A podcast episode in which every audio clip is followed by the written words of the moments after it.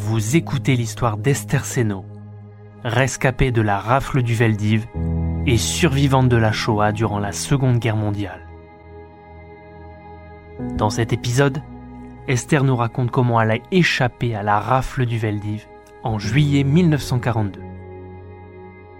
De l'étoile jaune qu'il a fallu aller acheter dans les commissariats et qu'il fallait coudre sur nos vêtements, et ceci pour les enfants à partir de 6 ans.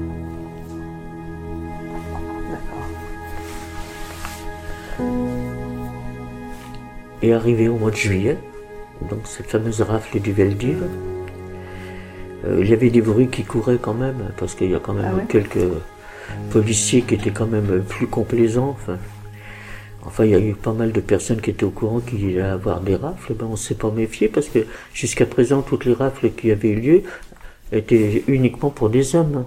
Ah, d'accord. Il n'avait encore pas arrêté de femmes ni d'enfants. Donc on est arrivé euh, le 16 janvier, le 16 juillet.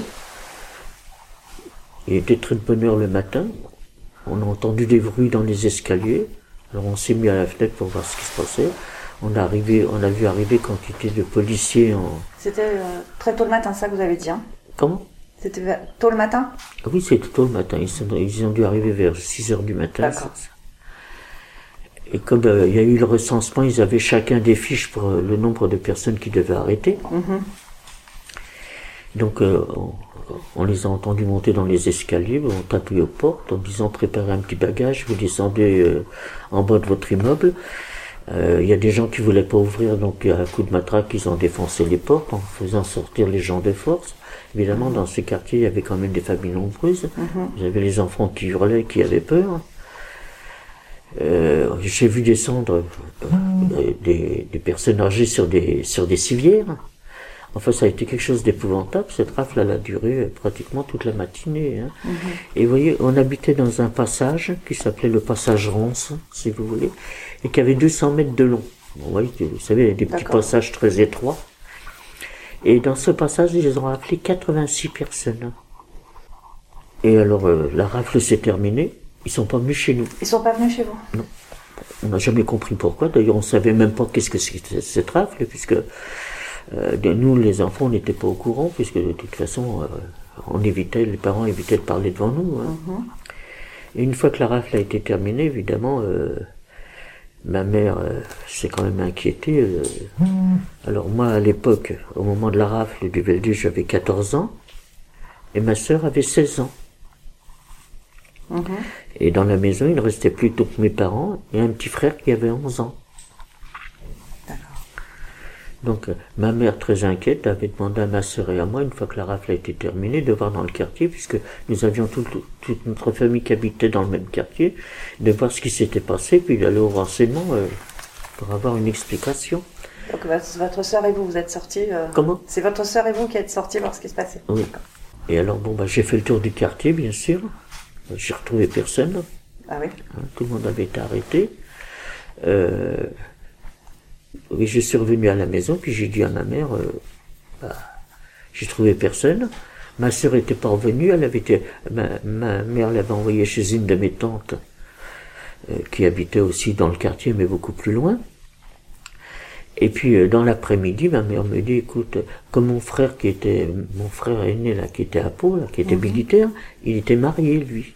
Il avait un petit garçon de 4 ans. Et ma belle-sœur habitait euh, place de la République. Enfin, ça faisait assez loin du quartier où on était. Elle me dit, va voir euh, chez elle. euh, Parce que moi, dans mon idée de gamine, je pensais que la rafle avait eu lieu que dans notre quartier. Je ne m'imaginais pas Ah que oui. ça avait eu lieu dans presque la, la moitié des quartiers de, de Paris où il y avait des, des fortes populations d'émigrés. Alors je suis donc parti en direction de la place de la République. Ma belle-sœur habitait au début du boulevard Voltaire. Et quand je suis arrivé, il y avait la gardienne qui était là. Et puis elle me dit, oh ben non, c'est pas la peine de monter dans l'appartement. Euh, Il n'y a pas eu de rafle dans l'immeuble, mais elles, elles se sont cachées euh, dans la chambre. Ils avaient une chambre de bonne au sixième étage. D'accord. Alors, je suis monté, je vais voir ma belle-sœur. Et là, elle était là avec sa mère et sa sœur. hein.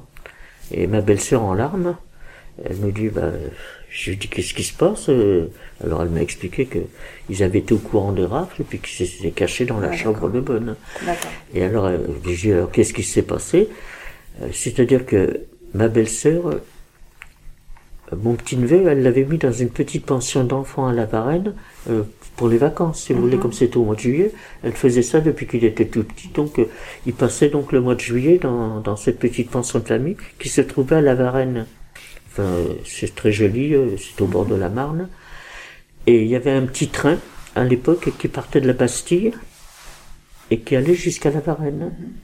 Vous voyez, le, là, ce qu'ils ont fait maintenant, euh, ils appellent ça le, l'espace vert, vous savez. euh, C'était une ligne de chemin de fer et là maintenant ils ont fait un espace vert que, sur cette ligne de chemin de fer. Donc elle me dit, alors ils avaient été prévenus que les, les directeurs de l'établissement, c'était un couple de juifs, monsieur et madame Zisman, Ah, avaient été arrêtés pendant la rafle et les enfants étaient livrés à eux-mêmes. Alors, mon petit neveu avait 4 ans, puis c'était des enfants tout petits euh, qui étaient gardés. Ils avaient envoyé euh, des petites jeunes filles de la Croix-Rouge pour, pour surveiller les enfants et qui avaient quand même prévenu, comme, comme ils ont pu, les parents de venir récupérer les enfants. d'accord. Alors ma belle-sœur, elle m'a dit, écoute, moi je peux, je peux pas sortir, elle n'ose pas sortir. Elle m'a dit, est-ce que tu peux y aller toi Vous savez, à 14 ans, euh, Ouais, on est assez autonome. hein, euh, je passais inaperçu, on retirait l'étoile et puis... euh, vous savez, où les gens passaient, euh, où se faisaient remarquer, c'est quand vous aviez des familles entières ou des, des couples ou des choses comme ça qui déambulaient, mais moi à 14 ans.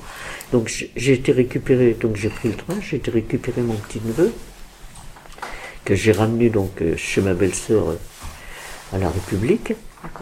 Et puis comme il y avait le couvre-feu à 20h, il était trop tard. Quand je suis revenu, elle m'a dit, bon, bah tu restes dormir avec nous. hein. Il n'est pas question de, de prendre des risques. Alors j'ai passé la nuit avec eux dans la chambre de bonne.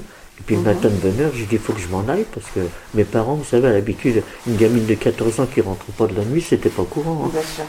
Surtout dans nos familles, hein, on n'avait pas la liberté qu'ont les enfants de maintenant. Donc pendant ce laps de temps où j'étais parti, ben, ils ont arrêté mon père, ma mère et mon petit frère qui avait 11 ans. Et quand ils arrêtaient les gens, ils mettaient les scellés sur les appartements. Donc je ne plus rentrer. Alors je, je suis redescendu. Je me suis caché derrière une porte cochette parce que je me suis dit c'est que je vais aller maintenant. Et puis je suis reparti pour voir euh, si je retrouvais ma sœur, puisque ma sœur était pas là. Et j'ai donc été là où habitait ma tante. Puis quand je suis arrivé, il n'y avait personne non plus. Ma tante n'était pas là, euh, ni ma petite cousine, ni ma sœur. Donc je suis revenu, puis je me suis dit, bah, où c'est que je vais pouvoir aller maintenant, vous savez, quand vous vous retrouvez à 14 ans, euh, sans savoir où aller, euh, personne vers qui se retourner. J'ai dit, bah tant pis, je vais retourner chez ma belle-sœur. Alors je suis reparti, et puis arrivé là-bas, il y avait la gardienne qui était devant la porte. On me dit non, c'est pas la peine de monter. Il y a quelqu'un qui est venu les chercher euh, euh, pendant la nuit. euh, T'inquiète pas, ils n'ont pas été arrêtés. Il y a quelqu'un qui est venu les chercher pour essayer de les faire passer en, en zone libre. Alors évidemment, je me suis trouvé un peu désemparé hein, maintenant en disant où c'est que je vais bien pouvoir aller? Ouais. Alors finalement, la gardienne, très gentiment, m'a dit, bah, j'ai commencé à pleurer. Elle me dit, qu'est-ce qui t'arrive? Je dis, mes parents étaient arrêtés.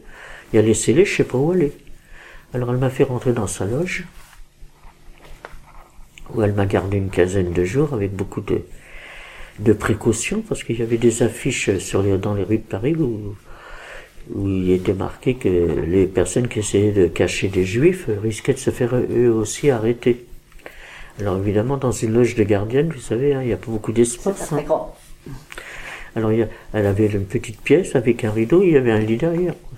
Y avait. Donc, à chaque fois que la porte de la loge s'ouvrait, eh ben, j'étais obligé de me cacher euh, derrière, là, pour pas qu'on me voie. Alors, évidemment, euh, c'était beaucoup de risques pour elle et pour moi. hein. Alors, au bout d'un moment, elle m'a dit, il faut trouver une solution, parce que on peut pas continuer comme ça.